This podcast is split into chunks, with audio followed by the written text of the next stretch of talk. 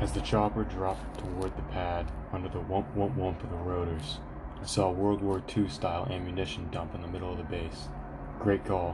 One enemy mortar round and the whole place would be history.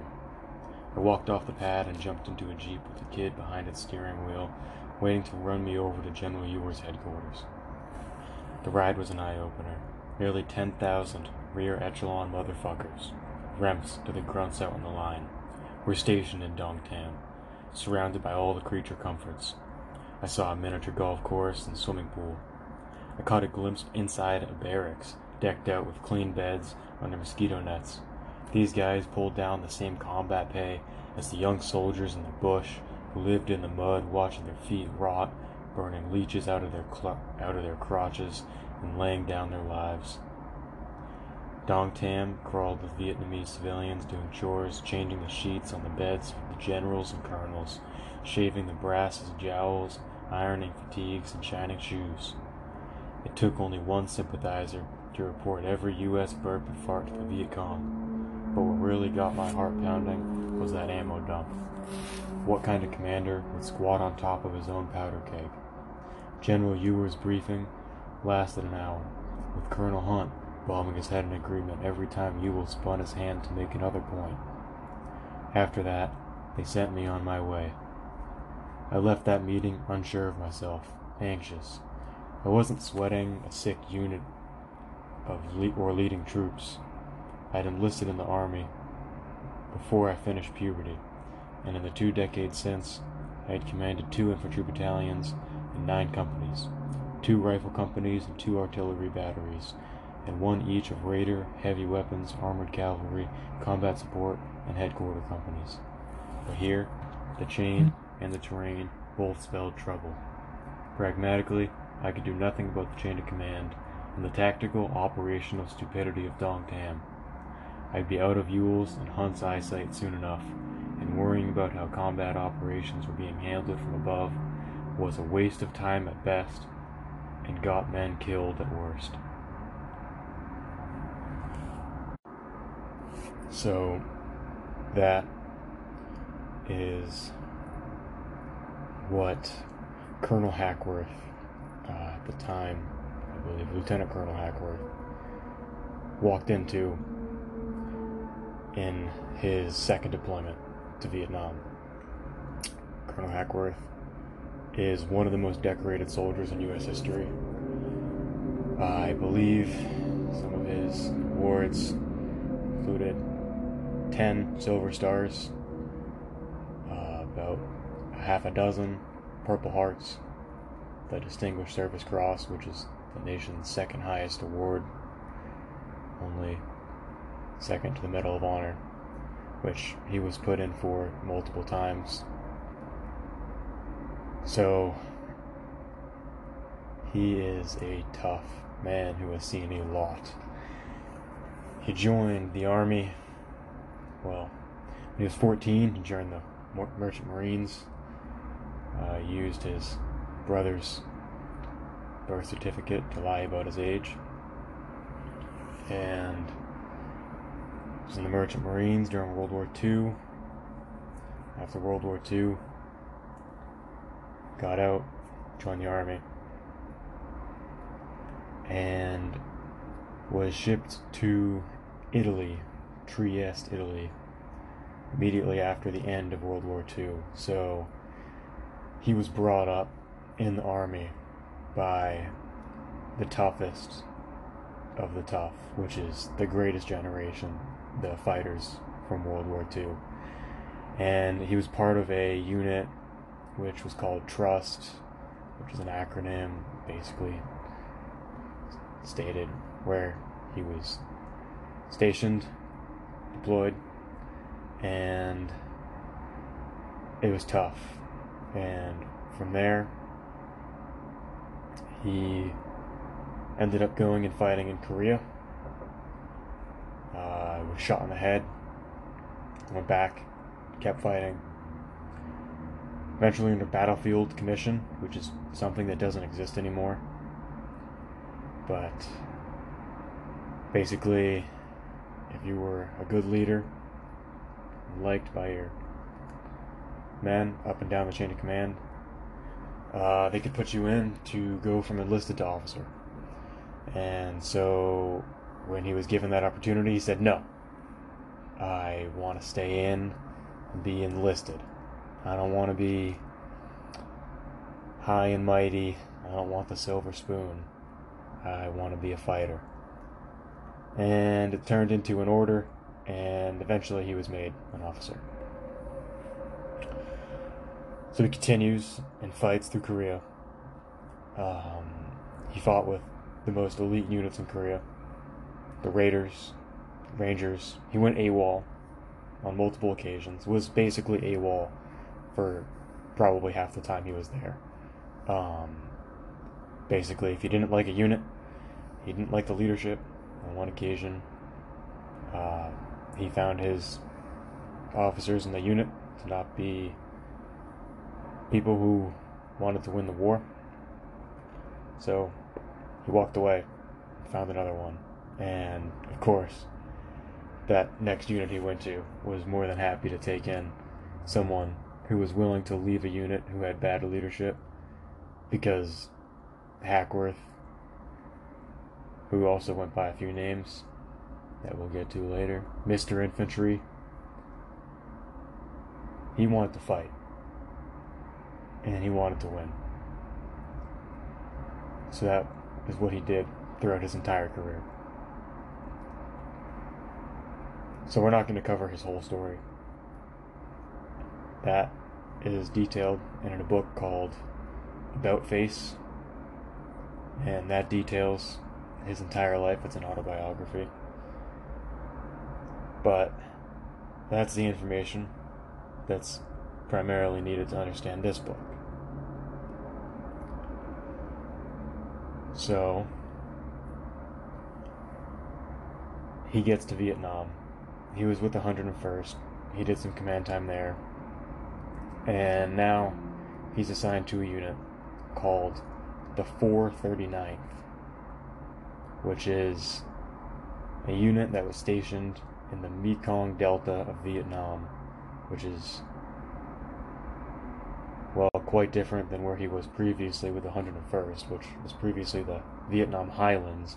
And the geography of Vietnam really varies between where you are.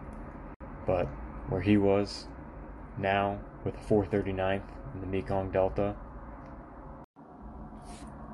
they had to contend with the geography of a delta, which basically means there's rivers, there's swamps, there's leeches, there's mosquitoes, which we'll touch on later.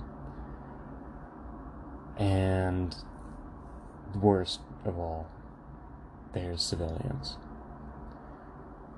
And they're everywhere. And so, one of the concerns being a combat leader in the Mekong Delta in 1969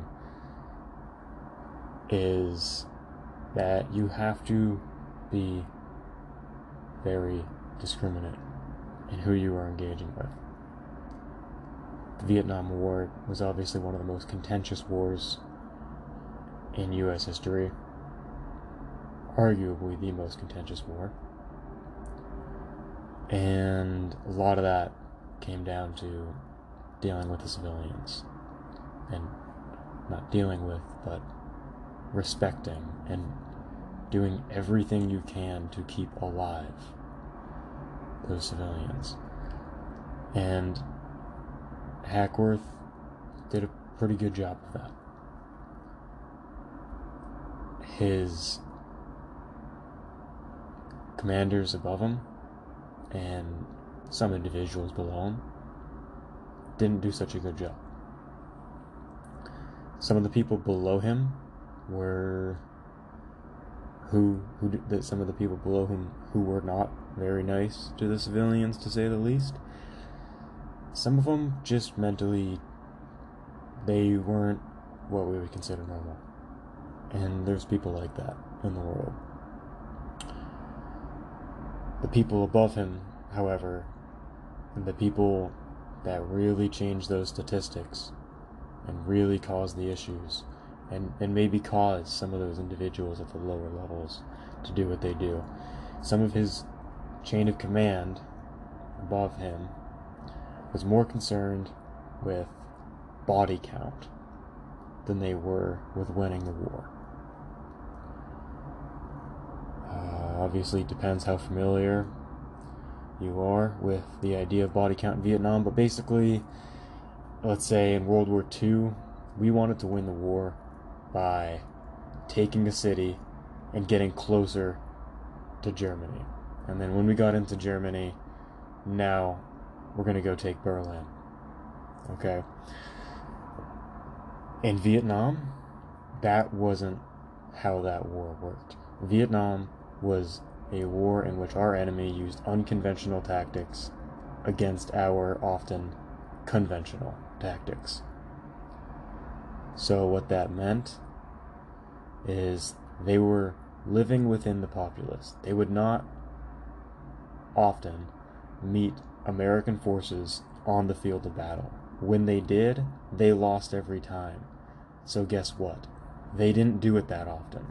What they did is they would ambush, they'd use snipers, they'd attack from a village and then pull away and let the Americans continue to attack the village. And we'll get onto this later too. But by doing that, they knew exactly the tactical and strategical implications of the Americans attacking a village.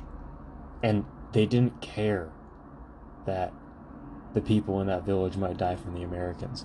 That was a win for them. Because if the Americans killed civilians, they knew what that would cause. It would cause more people to get on their side. So that was the tactics that were being used. And yet, America was using the stupid and er, or just ridiculous idea that we were going to use body count to win the war, which means we're going to kill more Vietnamese than the Vietnamese are going to kill of us, which sounds like it might work until you see what really happened. Hackworth has a lot of problems with his chain of command due to his personality being, uh, let's say, a little loud and hard to control. And he acknowledges that.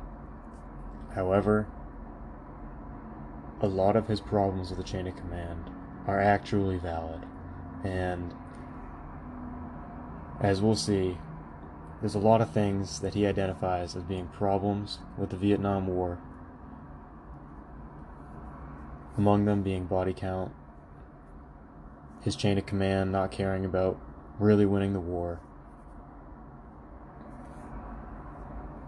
and a lot of lot lot of reasons. He lists them and I'll, I'll try to cover it in this but there's a lot to get to. But ultimately it's enough to cause him to speak out. And in the end he is put on tv and he's asked about his perspective on the vietnam war.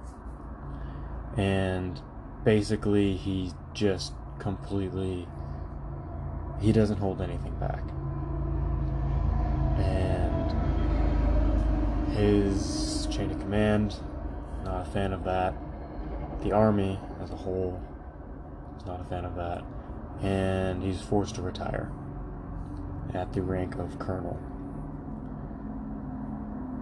which is something that when you read his autobiography you could probably see coming. As he increases in rank in the army, going from private to colonel, having commanded every level of infantry and even many non infantry units along the way, he becomes more and more unhappy with what the army is doing. So, in the end, he leaves and moves to Australia, and I think he goes on to start a couple businesses down there, but that's sort of it for his army career. 20 years later, he goes ahead and writes these books.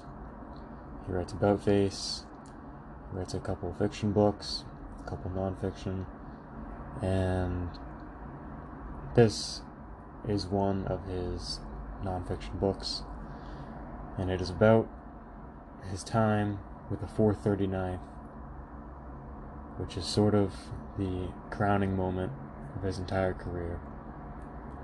And it is described in this book Steel My Soldiers' Hearts.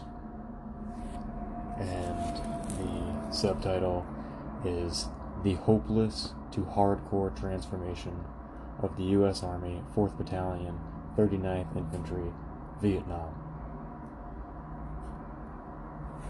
And in this book, as that suggests, he takes a battalion. He's a battalion commander now. And what he takes command of is a battalion that is hopeless. So let's get to that now.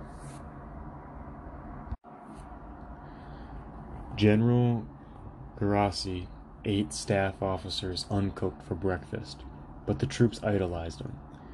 Here's what I've got for you, he'd tell them, laying out a mission. Any questions? No? Good. Now go out there and knock their cocks stiff. Not a guy for euphemisms. When I asked him for the straight skinny on the 439th, he grinned and clapped me on the shoulder. Worst battalion I've seen in 26 years of service, Hack. You got your work cut out for you. The 439th area of operation, Fire Support Base Dizzy, was set on the wagon wheel, deep in bandit land where five canals converged like spokes on a hub. From my chopper vantage point coming in from Dong Tam, the place looked normal enough. But when I landed, I couldn't believe my eyes or nose. The whole base smelled of raw shit and rotting morale. Toilet paper blew across the chopper pad. Machine gun ammo was buried in mud, and troops wandered around like zombies, their weapons gone red with rust. These were the sloppiest American soldiers I'd ever seen, bar none. Unkept, unwashed, unshaven, their uniforms ragged and dirty, hippie beads dangling alongside their dog tags, their helmets covered with graffiti. Where did these troops think they were? A fucking commune? In the middle of this shithole, the command post, CP, of Lieutenant Colonel Frederick W. Lark, the officer I would replace in a change of command ceremony the following day. He'd snuggled his CP next to a 155 millimeter artillery battery at the hub of the wheel while deploying his four rifle companies raggedy ass around the perimeter in defensive positions that would have melted away under a water buffalo's charge. The fire base was loose as a goose. My brain went into overdrive, sorting out priorities, assessing problem areas, and trying to keep cool. From what I saw in the first 30 seconds on the ground, I knew I'd need all the seasoned warriors I could find to turn the battalion around, and I needed them now. I meant to start by canning the outfit's S3 operations officer and 250 pound heavy drop sergeant major. To replace them, I'd sent for two men of my own. The first was Robert Press, who had served as first sergeant under my command in the 101st. We'd also served together in the States as well as in Vietnam and our partnership went all the way back to the same unit during Korea. Lean and mean, Press would be my new battalion sergeant major and the non-com's chief ass kicker and role model. I loved this warrior. He was smart as a whip, tough as a one dollar steak, an NCO right out of James Jones from here to eternity. From the time he was a teenager during the Korean War, he'd been training and leading soldiers, and he knew his job the way a master carpenter knows his toolbox. On the flight up, we divided the chores. He'd concentrate on the non coms, I'd work with the officers, and we'd meet in the middle with the troops. And Hack goes on to talk about the new operations officer, the S3. Uh, so he's bringing in Major Neville Bumstead, which that's a pseudonym, and so is Frederick W. Lark is also a pseudonym because we're going to see that Lark wasn't exactly a great battalion commander. Um, Lark is who Hackworth is taking over for here. So he brings in Bumstead, and we see here that his first action that he's doing as he's taking command of the battalion is he's basically establishing his operation center. The guys he's going to be working with every day, the role models for the troops, and he's firing the people who he clearly finds incompetent. One of the chapters in Jocko Willink's book is titled something along the lines of No Bad Units, Only Bad Leaders. That is a saying that Hackworth used. I don't remember if we come across it in this book, but it was something he has quite strongly stated. And that even goes back to Napoleon. So Hackworth acknowledges this, and not only is he coming in and saying, You had a bad battalion commander, and I'm going to be a better one, but he's coming in and looking at the enlisted commander, looking at the operations officer, and saying, This guy's 250 pounds, the heavy drop sergeant major, and that's not going to fly around here. We need a soldier who's going to be the role model. And he'll touch on it in other spots, but enlisted men need another enlisted man to look up to, and officers need an officer to look up to. And so he is extremely aware of this, and he implements it effectively. And we can also see his just pure reverence for the infantrymen in his description of the new sergeant major. It's just awesome. it's just awesome. I just turned the page. I was finding the next spot to read from, and I realized that I had highlighted something that I wasn't planning on reading. But the next page is actually exactly what I was just talking about, and the first sentence of chapter 2 of Steel My Soldiers' Hearts is There are no bad troops, just bad officers. An axiom as old as the profession of arms. And I'll go on. Through tightly clenched jaws, Press gave me a sit rep from his all night recon. There's no one to blame for the rotten condition of this battalion but Colonel Lark. During the days that the, the battalion has been set up at FSB Dizzy, 18 soldiers had been wounded inside the perimeter from mines and booby traps. Morale, understandably, was lower than Death Valley. And he goes on to explain some of the things that Lark did extremely poorly which is the location of the battalion, uh, the fire support base, anyways. Um, his inability to maintain morale or discipline, or basically anything a unit, a battalion in this case, needs to be successful. This guy, Colonel Lark, did not fit the mold for a good battalion commander. Uh, he says the troops agreed that Lark was a decent guy, an officer with good intentions, but only a general like William William Westmoreland. Lark had been great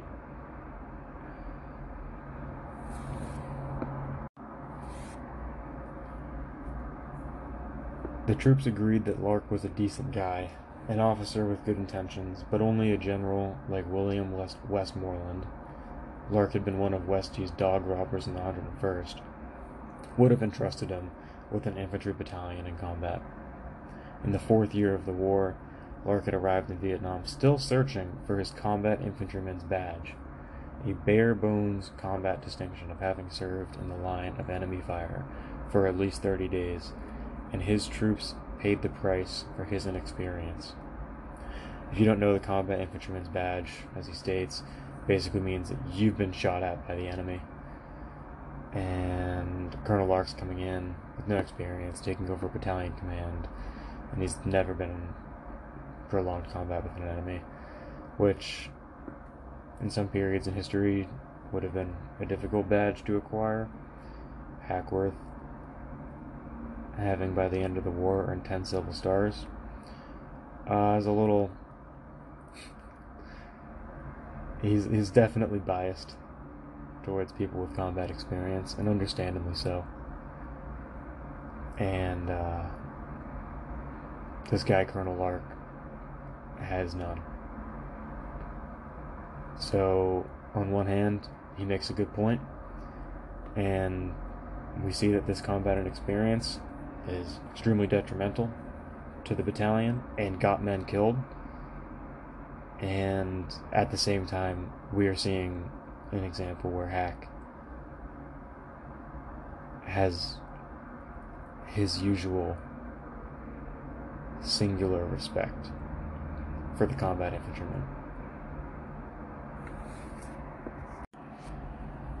Now, I would argue, however, that what made Colonel Lark a poor battalion commander was not just his inexperience in command.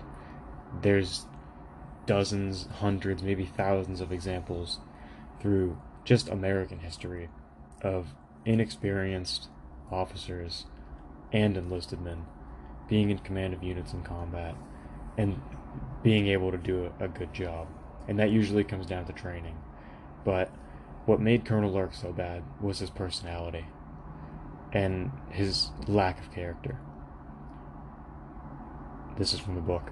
If you wanted a symbol of Dizzy, which is fire support based Dizzy, you didn't have to look any further than, quote, Lark's Throne. That's what the grunts the name comes from the sound of an infantryman. Okay. If you wanted a symbol of Dizzy, you didn't have to look any further than Lark's Throne.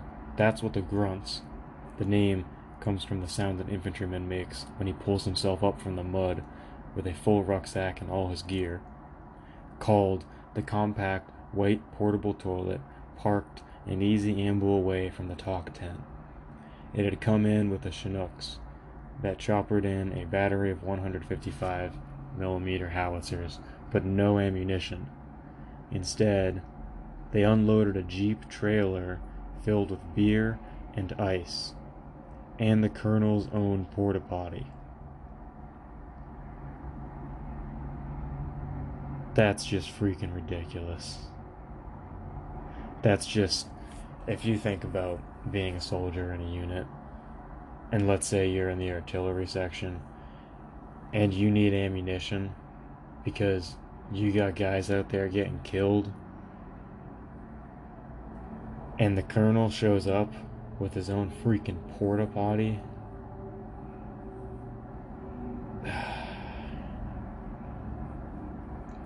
this is a little further down the page.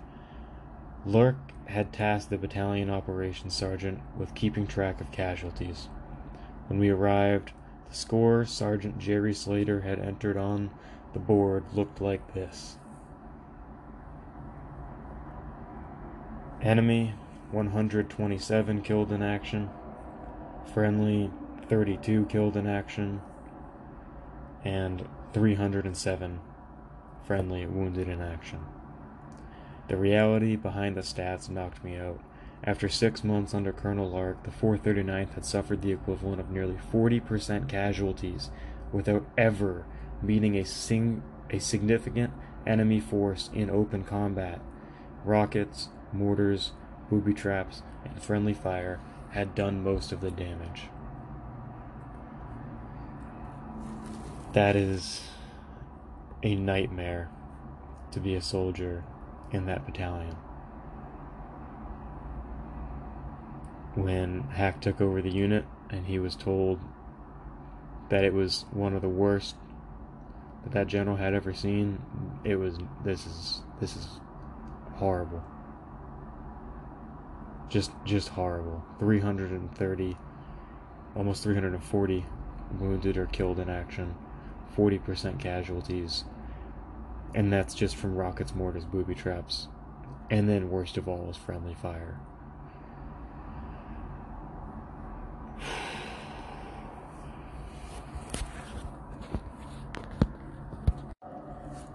So, moving on, um, just looking at one of my notes here. Hack mentions that 6 million Vietnamese, nearly 35% of South Vietnam's, Vietnam's entire population, lived in the Delta, and they were caught in the crossfire of a cruel civil war. Is what I was getting at earlier. So, touching back on the mines and that statistic of 40% casualties from the unit.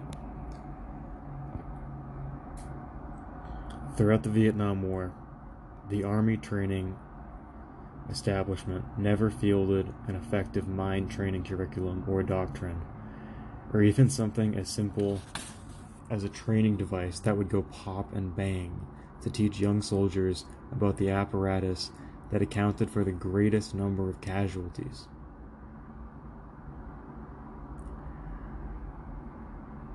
It's hard to even imagine how an army,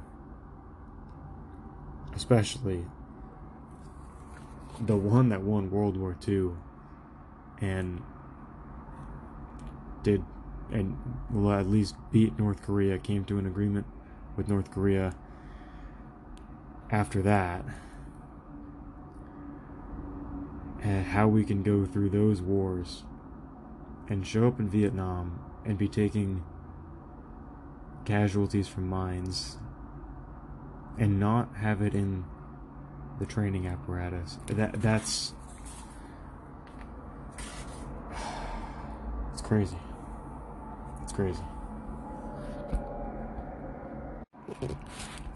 So we're gonna go back to Lark a little bit in this section here, and this book really goes in depth into these two leaders. Is Colonel Lark in the beginning, who Hack is taking over for, and uh, well, we'll get to the second guy later.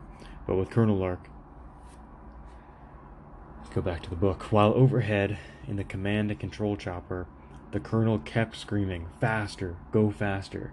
It was never going to happen. The troops were already moving at max speed. In a high lather, the colonel landed, jumping out of his bird. He sprinted to a paddy dyke and leapt on top of it to make his point. A supreme Mekong Delta no no and when the almost instantaneous explosion him 20 feet in the air and he died immediately and needlessly, the ultimate ego trip, I was told the grunts cheered. When Lark took command, he knew that he had to turn things around, and he worked hard to do so. But with zero combat experience and not enough time with the troops, his good intentions meant less than nothing. Even the basics were ignored, he wore an army green baseball cap instead of his steel spot, his steel pot. Really cool, and steel pot means the helmet. Really cool, except that the troops who, who followed his command, excuse me,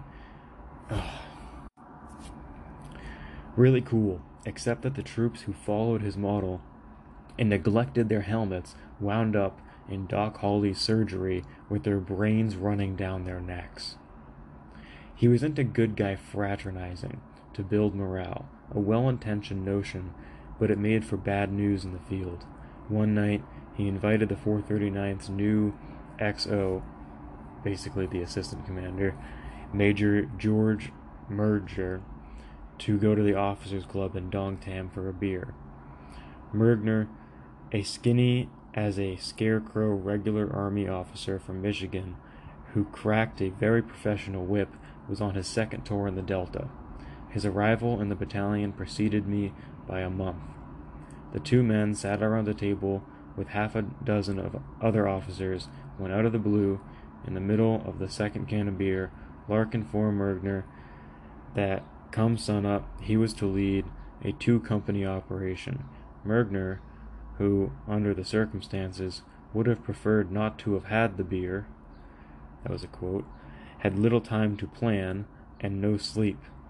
What a way to run a choo choo train loaded with nitro.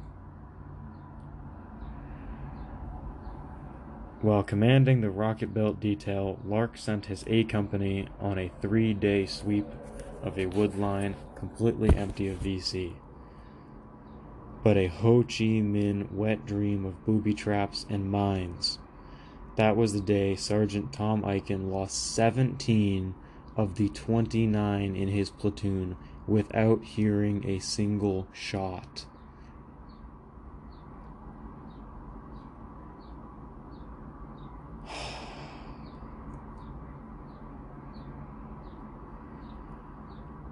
That's just to think about the idea of being a platoon leader and you start the day with 29 in your platoon. And you have this colonel with no experience who's just trying to be the nice guy. You know maybe he read a book on how to be a leader and that's why he goes and jumps out of the cho- chopper right? He stands up on the hill and he's like go faster. He's trying to he's doing what some sometimes works in the right context but he's not the one to do it and he doesn't know what he's doing and he's not experienced there. And to me it sounds like he's a sort of by the book officer who doesn't really know a damn thing about the book but read some of the words. And on this one particular day of many, he sends out a platoon of 29 men to walk through empty woods. And this platoon sergeant, Tom Eichen, loses 17 men. Now, obviously, that doesn't mean they all died in Vietnam, I think the casualty rate was somewhere between 10 and 30 percent between not the casualty rate i forget the exact term but basically somewhere between 10 and 30 percent of the soldiers that were killed sorry the soldiers that were hit in some way by the enemy were actually killed. So just going off that maybe three or four men were killed that day, and another dozen were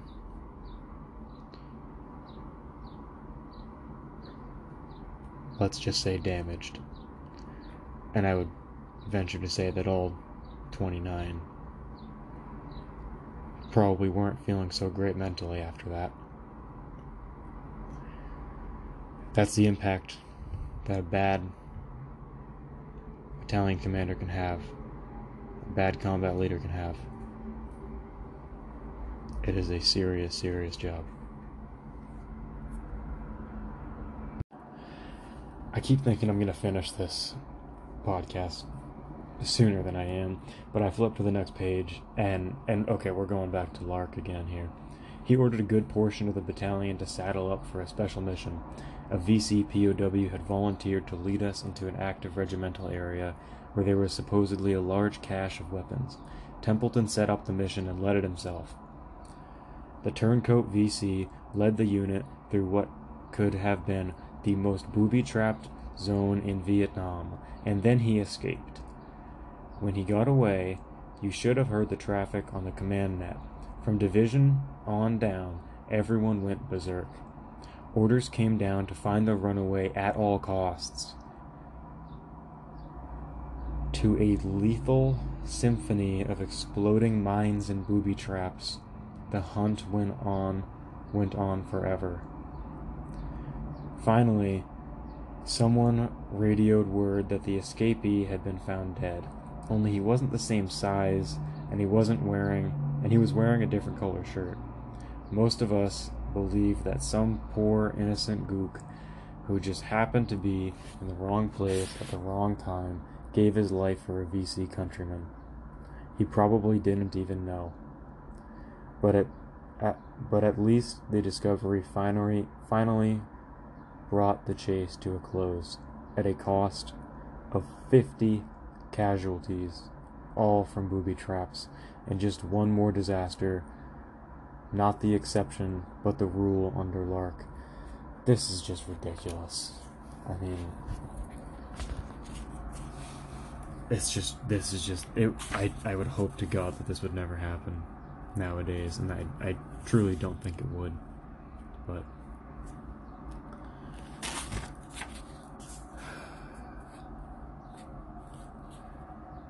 So, moving on. Now we have Hackworth taking charge, and no, we don't. Cut that. So now here's another little story that we have of what some of the lower level leaders were doing under Lark. So, Hendelson employed one of the oldest tricks in a small combat unit leader's kit bag. He fiddled the order and did a radio patrol. I would have done the same thing.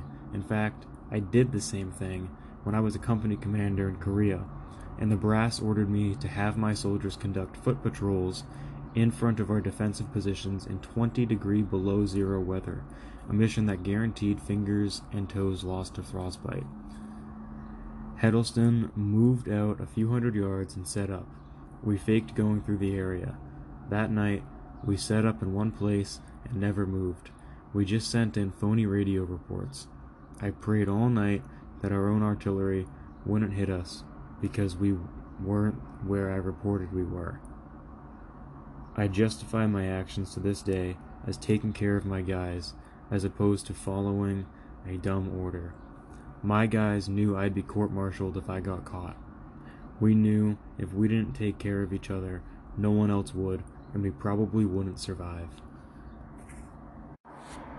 So, what Hack is talking about here um, is something that was portrayed really well in the book Beyond Band of Brothers by Major Dick Winters, which is basically you receive a horrible order, horrible operation by one of your leaders above you, and you know that it's not going to benefit you or the larger mission.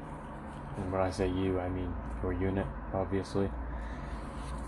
So you go outside of where your base is and you fake radio traffic, basically saying, Oh, I'm here, now we're here, now we're here, and you're really just sitting down looking at a map, calling in fake radio traffic. It's something that can get you kicked out of the military. As it says here, the guys knew that there was a risk of being court martialed, which is military punishment. But you got to keep the men alive, especially if it's not going to help you win the war and you know it. It just unbelievably bad leadership is going on here. I'm going to have to skip through some of this introduction. This is only 35 pages into the book and the book is about 400 pages long. So I got to I got to skip past, but there's there's so much in here. So now Hack is in charge, and he he covers again that he fired a couple of the leaders, and he brings in Bumstead and Press, which are two of his uh, old friends, and he says, I'd have sent these leaders into overload and blown their circuits.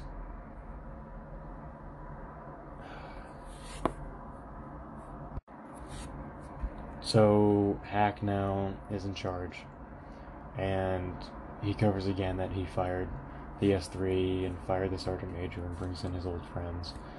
And he says a thousand other changes needed to be made, but I didn't want to bury the company commanders or staff on our first day together.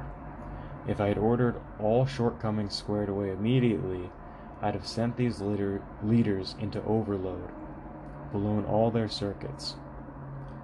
No one would have gotten anything right, so I approached this conversation from slackness to soldiering the same way I train a pup, just a few tricks at a time. Starting now, we're going to follow the two rule plan, I said. I'll tell you what the two new rules are, and you'll make them happen. Once your troops have mastered the first two rules, we'll add two more, and we'll keep doing that until we're squared away. First we'll crawl, then we'll walk, and then we'll run. Just stay with me, because we're gonna run faster and faster every day. They shot me a prove it look. These are the changes for today, I shot back. We're always going to carry our weapons, and they will be spotless. We will wear our steel pots at all times.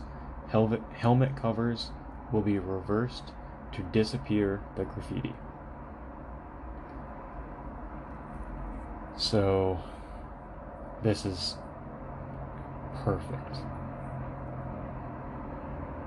He is acutely aware of the idea of overloading his men, and he knows that he has a little bit of time. He doesn't want, as much as he wants the unit to be immediately squared away, he has patience to understand that it's not going to be immediate. He has to train his unit like he would train a pup, just a few tricks at a time.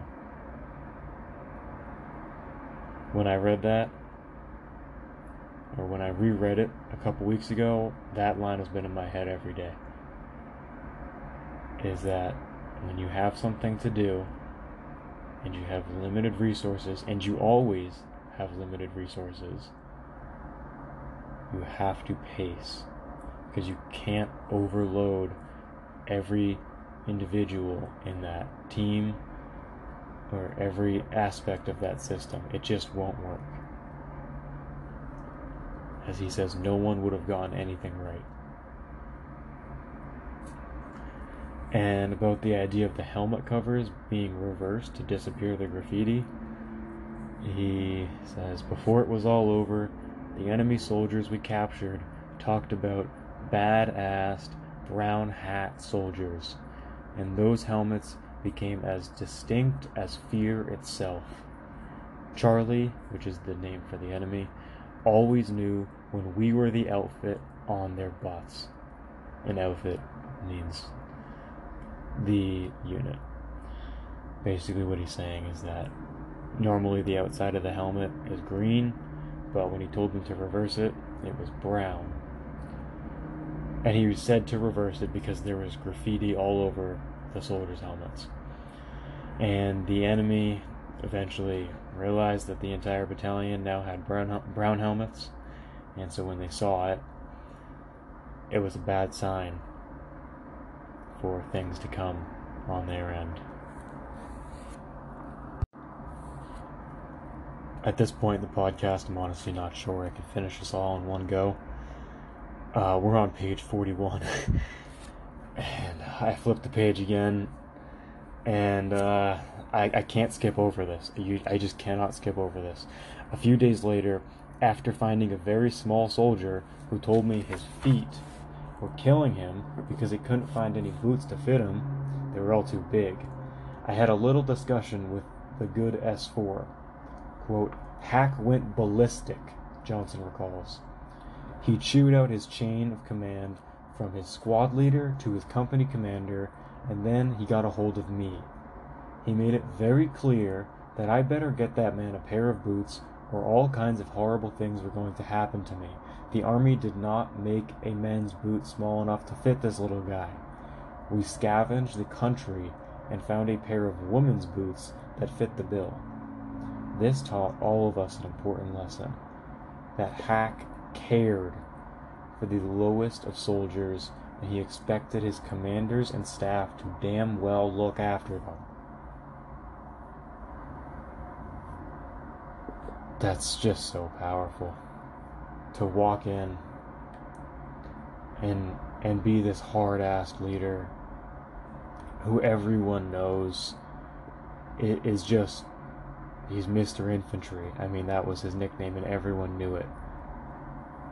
And to show up and everyone's thinking you're just going to be drill sergeant hack on them and you quote go ballistic to get the small guy the right size boots because his feet are killing him that makes such an impact.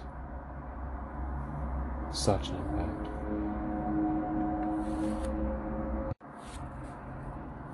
Hack goes on a little later here, again, just going against this stereotype of what you would imagine him to be like. He says, I like bitchers. I've always found it's healthy when soldiers moan and groan. It's also much easier to sleep. when the going's tough and the men are silent, watch out for a frag grenade to come rolling your way.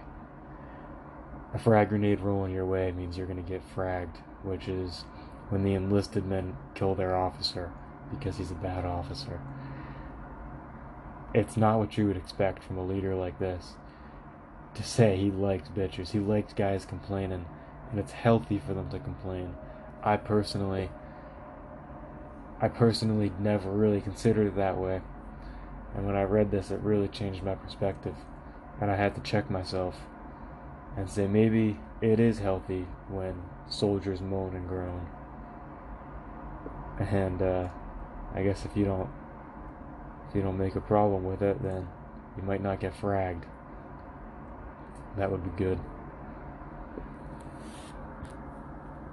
Uh, just the next page. I, it's it, I, I don't know what not to read. This is all so good. Strobe lights. They had just become SOP, standard operating procedure, at Hack's commander's meeting that afternoon flipped on around the perimeter. The VC were hitting us hard, but we were ready. Wow, I thought. Stay close to this guy and you'll be alright. And that's one of his guys in his unit talking about when they got attacked a, a, a defensive tactic, which is strobe lights. Hack had put it in that morning and it saved them that night. Which that contrasts what I said earlier about Lark and how the lack of combat experience maybe wasn't as important as character. Well, in this case, that combat experience and Hack's knowledge of tactics, in this case, it was the most important thing. But that's juxtaposed by what we just heard, which is that unlike Lark, Hack went and got the guy the boots. Lark might have been nice to him. He was a nice guy leader. And you can read more about that if you read the whole book. I just touched on the basics. But Hack doesn't play that game. If Hack hears a guy doesn't have boots, he's going to say okay and turn around and just start going ballistic. which is just the right thing to do. it's just the right thing to do.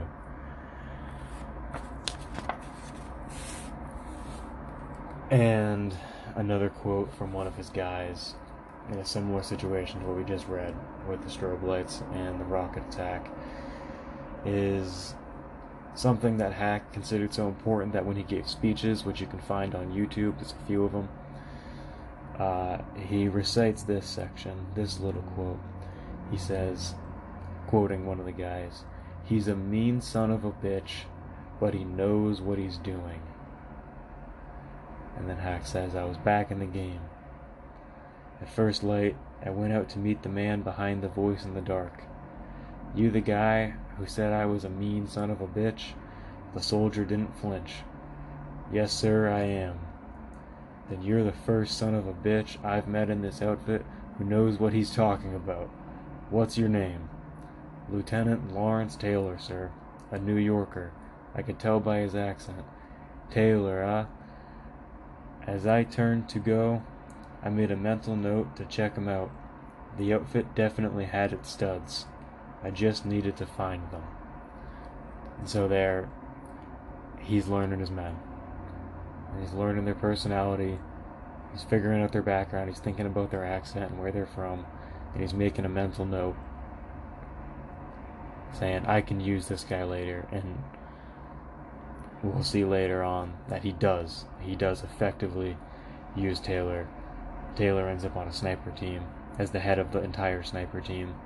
And they're extremely effective at what they're doing. So now we're going to talk a little bit of tactics here. Though some were dragooned into the ranks, most willingly joined. This is about the enemy in Vietnam. Most willingly joined what they saw as their own war of independence. Because the end game was to get people on their side, the VC had no scruples about sniping from a hamlet, hoping a U.S. unit would return fire and cause civilian casualties. Look, the Yankee, he killed your daughter, your son. That's what I was talking about at the beginning of this podcast, which is just the idea that they knew what they were doing, and they were going to win the war at any cost. Also on tactics.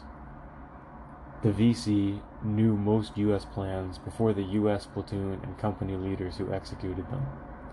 The minute the request went in, a VC spy informed his handler who'd relay word to the local VC commander.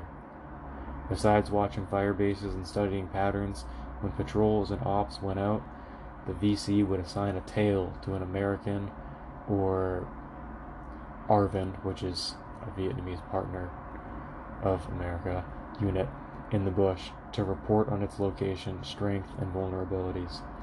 The VC were very detailed planners, but strict adherence to the plan was also their Achilles heel. They almost always stuck to the scenario, even when things turned to shit. Clearly, they could be defeated, but only by an outfit that didn't underestimate them.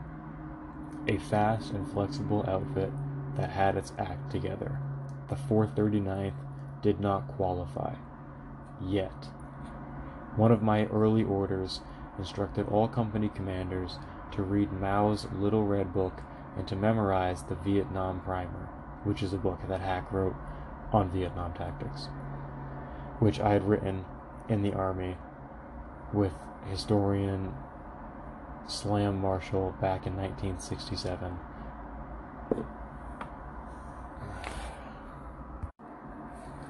So,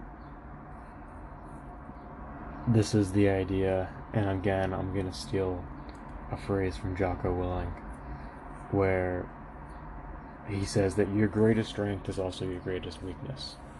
And that is so clear in this section, where Hack is.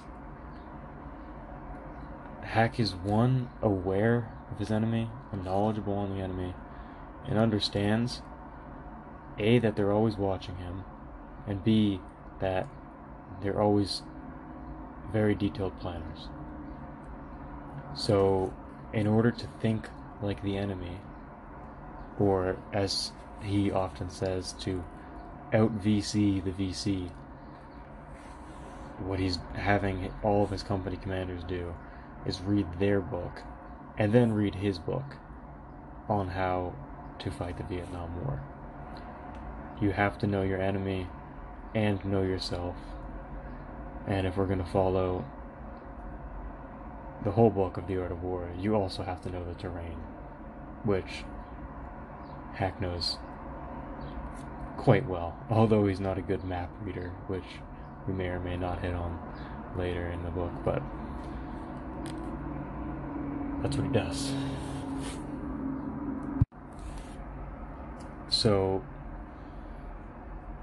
going back to Hack and his personality and his character, uh, the next thing he does is he's bringing back saluting, and he does it with a twist, which is that when a quote when a soldier saluted, I required him to sound off with a loud, hardcore recondo, sir. To which the officer would reply, "No fucking slack."